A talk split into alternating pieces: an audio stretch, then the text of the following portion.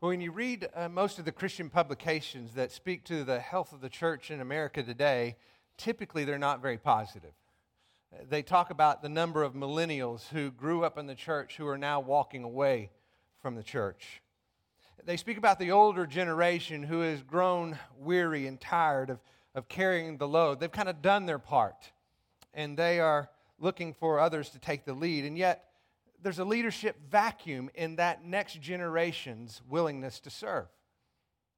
Eh, they would prefer to just go along for the ride because that leadership investment infringes on a life of overcommitment. Or to put it more bluntly, they just don't have time. Church has become one of many options in our world today, and it's no longer a necessity for our spiritual lives. Now, whether that assessment is true or not is up for debate. And that's actually not a debate that we're going to look at this morning because instead of discussing what it looks like when things go wrong, I want us to consider what it looks like when things go right. What are the qualities of a faith that finishes strong? What does it look like when someone hits the tape running? And I believe that when we look at our passage this morning, Paul will answer that question. And what we'll see is that it's a matter of perspective. It's a matter of how we view our past and our hope for the future and what that does to shape the reality of our everyday lives. It's found in how we see life from God's point of view. And so before we look at that together this morning, let's offer this time to the Lord in prayer. Father, as we come to you this morning, we really do want to see life from your point of view. There are so many messages that are coming at us that want to define that for us, to tell us where our hope is and where, where happiness is found, where we find life that our heart longs for. God, we want to hear it from you. We want to know truth from your word, from your heart to your people. So, will you give us eyes to see and ears to hear so that we may live according to not what the world says around us, but what do you say to us through your word this morning. We pray this in your name. Amen. Turn to 2 Timothy chapter 4, nearing the end of Paul's letter. Let's look at verse 6 together. Uh, chapter 4, verse 6. Paul writing says, uh, For I am already being poured out as a drink offering, the, and the time of my departure has come. I have fought the good fight. I've finished the course. I have kept the faith. When Paul is speaking of his departure, he's talking about his death. We've said from the very beginning, Paul is well aware that his days are numbered. He understands that this will very likely be the last letter that he will ever write, so he chooses his words very carefully. But I want you to notice that Paul doesn't say what we might expect him to say, something along the lines of, My time has come to an end. That's not what he says. He says it's a departure. The reason that's important is because as you think about a departure, a departure is a transition from one reality to a new one. So, for example, when a plane departs, it doesn't cease to exist. It simply leaves one location and moves to a different destination. So, from Paul's perspective, death is not an end. He doesn't cease to exist. He's simply moving to a, a new destination. It is the beginning of something new. It's a departure. And until that departure, Paul says that his life is being poured out like a drink offering. Now, for his readers, that would have painted a very clear picture in their minds because it looks back to the Old Testament sacrifices when that sacrificial lamb was placed on the altar and a cup of wine would be poured on that sacrifice. And the scripture says that it created a, a soothing aroma to the Lord, which is exactly what Paul wanted his life to be a living sacrifice that was pleasing to the Lord. And that life is being described in verse 7. Look at that again. He says, I have fought the good fight. I have finished the course. I have kept the faith. Paul uses three metaphors to describe the faithful life. First, he says, I have fought the good fight. The imagery here is a, a battlefield, there's a war going on. And in that war, Paul is battling for good. And the war that Paul is speaking about is still being waged. The reason is our enemy is alive and well. Scripture is clear. He intends to steal, to kill, and to destroy. Satan is the father of lies and the author of doubt. It has been his strategy from the very beginning, ever since he whispered those words to Adam and Eve when he said, Surely you will not die. And then he planted within them that seed of doubt that God was withholding something good from them. And he's been doing the same thing ever since. And Paul has gone to war against these lies. He has battled for what is good, for what is right, for what is true. A faithful life is someone who fights for truth, someone whose life is grounded in God's word. He goes on and says, I've finished the course. I want you to notice that in both of those examples, he didn't talk about victory on the battlefield or winning the race. That's not what he said. Uh, because the goal is not to win, the goal is to finish, to stand strong to the end. Remember, faithfulness is God's measurement of success. We talked about that last week. Paul says that he's finished the course. He did what God had called him to do. Last week he told Timothy, Timothy, fulfill your ministry. Be faithful wherever God has placed you in the ministry that he has called you to. You see, we're not trying to win the race. We're simply trying to finish strong. It's the idea of Hebrews chapter 12, verses 1 and 2, where it says, Since we are surrounded by so great a cloud of witnesses, let us lay aside every encumbrance and the sin that so easily entangles us, and let us run with endurance the race set before us, fixing our eyes on Jesus, the author and perfecter of our faith, who for the joy set before him endured the cross, despising the shame, and is seated at the right hand of the Father. We are running a race that God has set before us. And this race is a marathon, it's not a sprint, it's an endurance race. And so you won't be able to finish this race if you're carrying a lot of extra baggage. That's why it tells us to look at Jesus, to let go of sin, to trust in God, to, to not go your own way. Follow the path that He has laid before you. Stay the course. Tatiana, one of the things that I thought of when I looked at this passage is cross country. I know you run cross country. Several of you may have done that before. I've been out to Mackenzie. You've seen them run. That's the course that they run. And it's not an easy one. It's one of the few places in Lubbock, Texas that's filled with every hill that you could imagine, and you just happen to run around all those, right? But it's snakes because it has to hit all those inclines and declines, and you have to be careful because if you're not paying attention, you will run off the course. And so much is true about our walk with Christ. The scripture tells us that God created, we are his workmanship in Christ Jesus, created for good works that he prepared beforehand so that we may walk in them. And so being able to run the course means that we fix our eyes on Jesus, that we follow him, that we are faithful to go where he is leading us. A faithful life, is someone who fights for truth, someone who stays the course, someone who keeps the faith. That is the ultimate goal, keeping the faith. When I read this, I couldn't help but think of the life of Job. Because when you think of the life of Job, what was Satan's goal in Job's life? You see, Satan believed that, that, uh, that Job believed because life was good. And that if you made life hard on Job, then he would turn his back on God.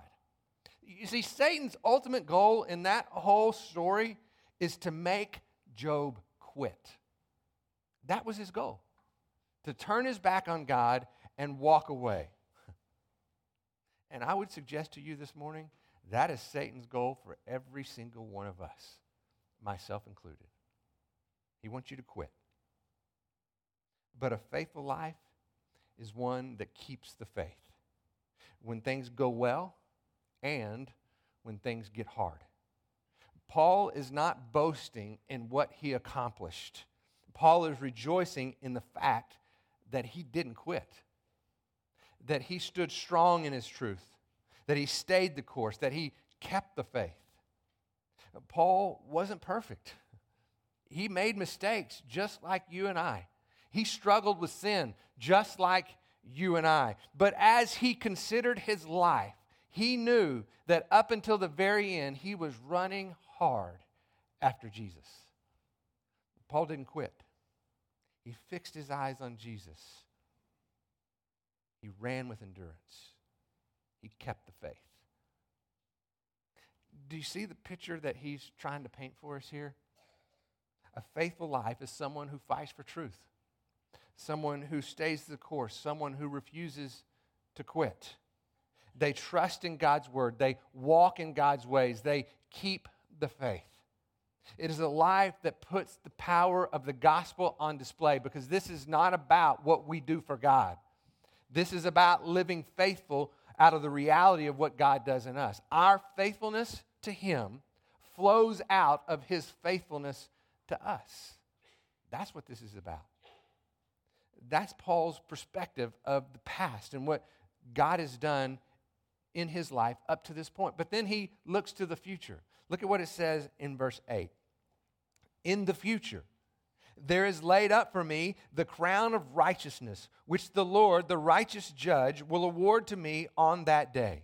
And not only me, but also to all who have loved his appearing. Now, we like stats, don't we? We want to, watch the game last night, we want to know who was the high scorer, who had the most rebounds. Baseball season opened up today. I know they say it's tomorrow, but it's really today. And, we want to know who hits the most home runs. We like to rank players based on their performance. Roger told me this morning he was in a mock draft with his family and he had his players ranked to know who, who he was going to draft. That's what we do. We like stats. But you see, Paul understands there are no scoreboards in heaven. There are no rewards based on what we accomplish. The saints are not ranked in heaven. The reason is is because we all share the same reward. Paul is looking forward to receiving the crown of righteousness from Jesus, the righteous judge. Now, we talked about that last week is Jesus will judge us based on what we believe. And we must all give an account. And those who pay, put their faith in Christ are exempt from that judgment. Why are they exempt? Because they believe that Jesus took our judgment upon himself, that he was pierced for our transgressions, that he was crushed for our sins, that the punishment that was due to us was upon him that he who knew no sin became sin, our sin, so that we might become the righteousness of God in him. The crown of righteousness is not given to us based on what we accomplish. It is not a reward based on our good works. The righteousness of God is credited to us through faith in Jesus Christ. The reward we receive is based upon what Jesus accomplished on the cross, not what we do for him. Because notice, Paul is not claiming a, a crown that is somehow unique to him. He, he's not up in heaven on the podium saying, Look at me, look at me, first place, aren't you proud? That's not what he said. In fact, he said his crown is the same one that everyone else in heaven will be wearing. It's not a reward based on what we accomplish, it's a reward based on what Christ accomplished for us. It is the righteousness of God credited to us through faith in Jesus Christ. Paul says that this crown belongs to all who have loved his appearing. Now, listen to that. It's past tense. Those who have loved his appearing. So, this is not something that you figure out once you get there. Our reward in heaven is based on what we believe right now. Right now. And more specifically, what we believe about the appearing of Jesus Christ, who he was, and what he accomplished. uh, the Gospel of John attempts to try to summarize what that's all about in John chapter 20, when John writes at the end of his Gospel, in uh, verse 30, verse 30 of chapter 20, he says this Many other signs, therefore, Jesus also performed in the presence of the disciples, which are not written in this book, but these have been written so that you may believe that Jesus is the Christ, the Son of God, and that believing you may have life in his name. Jesus is the Christ, the Messiah, the Savior of the world. He is the radiance of God's glory, the exact representation of his nature, so that when you see Jesus, you see God, the creator of life, came to sacrifice his life so that we might have eternal life in his name. We have redemption through his blood, the forgiveness of sins according to the riches of his grace, which he lavished upon us. Do you see how the assurance of things past is what gives us a hope for the future? And this was even more important for Timothy in light of all the false teaching that was going on because what were they saying? The resurrection's already happened. Chapter 2, verse 18 of our passage says this Men have gone astray from the truth, saying that the resurrection has already taken place, and thus they have upset the faith of some. See, a realized resurrection removes a future hope. It looks for a heavenly blessing as an earthly reward. It destroys faith because it expects God to give us the good life right now. It is the wrong idea that being a Christian means that things should go well for you. A future hope is lost in the pursuit of worldly gain. As a Christian, our hope is fixed squarely on the coming kingdom of Jesus Christ. We're not here to build our own kingdom, we're awaiting His. We're not here to make a name for ourselves, we're here to make His name known. We're not here to make our place a home here. His kingdom is our home. We live a faithful life when our heart is set on a future hope. Look at how he continues in verse 9. He says, Make every effort to come to me soon, Timothy, for Demas has loved this present world and has deserted me and gone to Thessalonica. Crescens has gone to Galatia, Titus to Dalmatia. Only Luke is with me. Pick up Mark and bring him with you, for he is useful to me for service. But Tychicus has sent, uh, I have sent to Ephesus. And when you come, bring the cloak which I left at Troas with Carpus and the books, especially the parchments. I love this particular passage because it gives us the reality of the life in between, life this side of heaven. And it's not always easy. Paul is anticipating his death, and so there's some urgency to his plea to Timothy. Please come soon. And when you come, I want you to bring my cloak, literally a coat. And the reason is, is that he's been in prison for some time and it's nearing winter. He's in solitary confinement with a hole in the roof. And that's the only light he has and the only air he breathes. There is no heating, there is no cooling. And as it gets colder, as it moves towards winter, uh, Paul, Paul doesn't have anything to keep him warm. The jail is not going to provide it for him. And so he's asked Timothy, Come soon and bring my coat. But more than anything, he longs for company. Because some who stood with Paul in the past have now deserted him. He mentions specifically a man by the name of Demas, and even though that name may not sound that familiar to us, I believe to Paul he was a very close friend. And the reason I believe that's true is because in Philemon, verse 24, he talks about those in ministry with him. And he says, I send greetings on behalf of Mark, Demas, and Luke, who are all fellow co workers in the faith for the sake of the gospel. Now, think about that. Mark, the writer of the Gospel of Mark. Luke, the writer of the Gospel of Luke and the book of Acts. And Demas, who is one like them, a very close friend, the inner circle of Paul's ministry workers. But in the midst of all the persecution and difficulty, Demas deserted, it says, because he loved the world. Now, in my opinion, I don't think that this necessarily means that he deserted the faith altogether.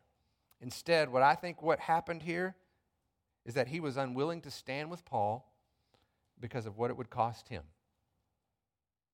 He was unwilling to stand with Paul because of what it would cost him. Now, more likely, there was a limit to how far Demas was willing to go. And in the end, his desire for comfort overruled his willingness to make a sacrifice. Clearly, we can see from this passage that the desertion of Demas was significant to Paul. And I believe that was true because they were close friends. This is someone who's always stood by him, who has now walked away. And if you follow Jesus for very long, there's a good chance that you know exactly what Paul is experiencing. And Paul mentions others. He mentions Crescens, he mentions Titus. Uh, but he, when he mentioned those, he's, he's mentioned them in regards to what they've done in the priority of ministry. These men have not deserted Paul like Demas has. Instead, they are on mission. Only Luke was with him. Luke, his faithful physician friend, who was there to care for him, not just spiritually, but to take care of those physical needs as well. That was his place of ministry, and he was being faithful to serve God there. And then there's Mark. Paul says, Pick up Mark and bring him with me, or with you, for he has been useful to me. Now, think about that, because Mark once deserted Paul just like Demas did. During his first missionary journey, when things got hard, Mark took off. It was too much for him, and he was unwilling to continue. And at the point that he changed his mind and thought, I'd like to give this a try again, what did Paul say? No, can't do it. You walked away. But remember, we said that faithfulness was God's measurement of success. It's someone who refuses to quit. Now, Mark may have failed, but he didn't give up. He didn't let his past define his future. He stayed the course and he ended up having a, fruit, a fruitful ministry. And in the end, he became a very close friend and partner with Paul in ministry. You see, here's the key there's always room for redemption if we refuse to quit. There's always room for redemption if we refuse to quit. In addition to company and clothes, uh, Paul asked for uh, his parchments or the books that he had. And I believe those parchments specifically speak to the Old Testament scripture. In those final days of his life, everything boiled down to what matters most to Paul. And I want you to be clear on what matters most God's people and God's word. Paul didn't invite his friends down to the dungeon to discuss his estate, to figure out what he was going to do with his inheritance. his retirement fund. In fact, the reality is he had sacrificed all that for the sake of Christ. When it came down to it, what mattered most to Paul was good friends and God's word.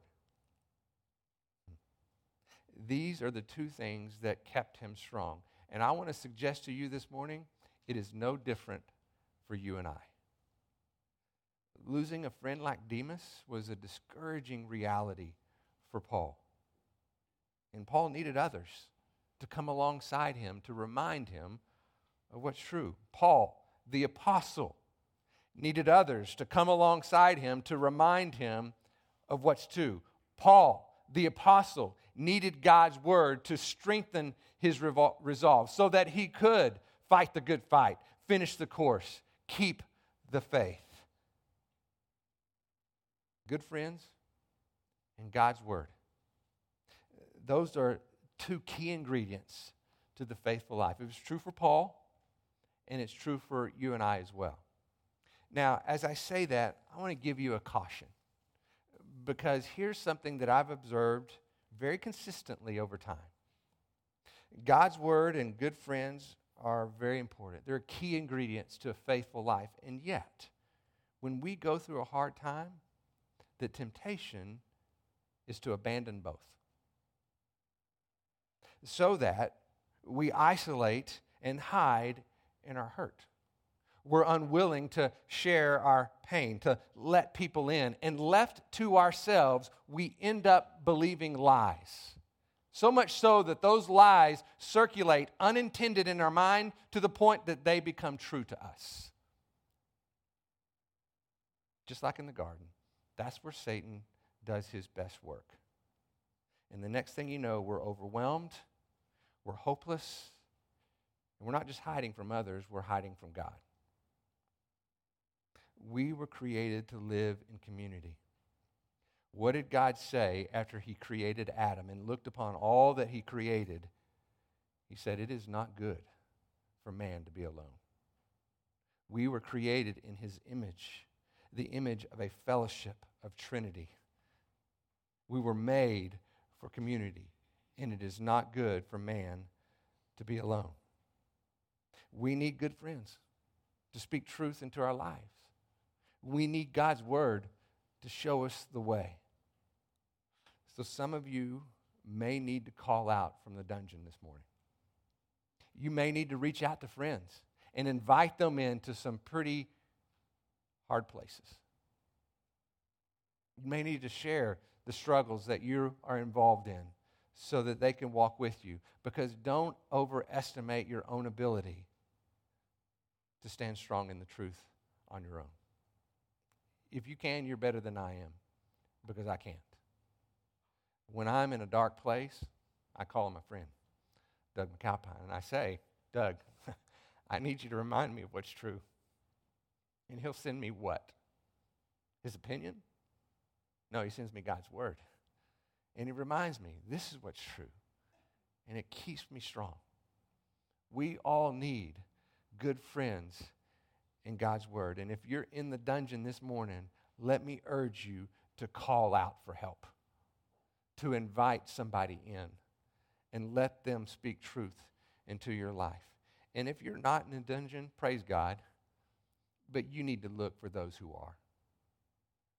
Don't be like Demas, that you get so caught up in your own world that you lose sight of those around you, unwilling to make the sacrifice so that you can be comfortable. If there's somebody that's on your heart, would you please reach out to them? Don't expect the elders to do it. Don't expect their other friends to do it. You do it. Call them, write them a note, do something to reach out. Think about people who are here on Sunday morning. Is there somebody you haven't seen in a while? Then call them. Make sure they're okay. Check on them. I tell you how many, I can't tell you how many times we've heard people say, it's just good to be missed. I'm glad you noticed. And that's what draws them back. So maybe that's what you need to do this morning. Find someone who's missing and reach out to them. Good friends and God's Word those are our greatest treasures. Fixing our eyes on Jesus, the author and perfecter of our faith. Because in the end, that's our heavenly reward Him. Him. That should be the motivation that causes us, stirs us, encourages us to be faithful. Because ultimately, that's what life is all about life with Him for all eternity. So trust in Him to give you what you need for today so that you can live faithfully for Christ in a sin cursed world. Let's pray together. Father, thank you for the truth of your word in a world of a lot of lies. We accept the fact that our enemy is alive and well. He is the master of deception, He's the author of doubt. But you are the author and perfecter of faith. And so we fix our eyes on you.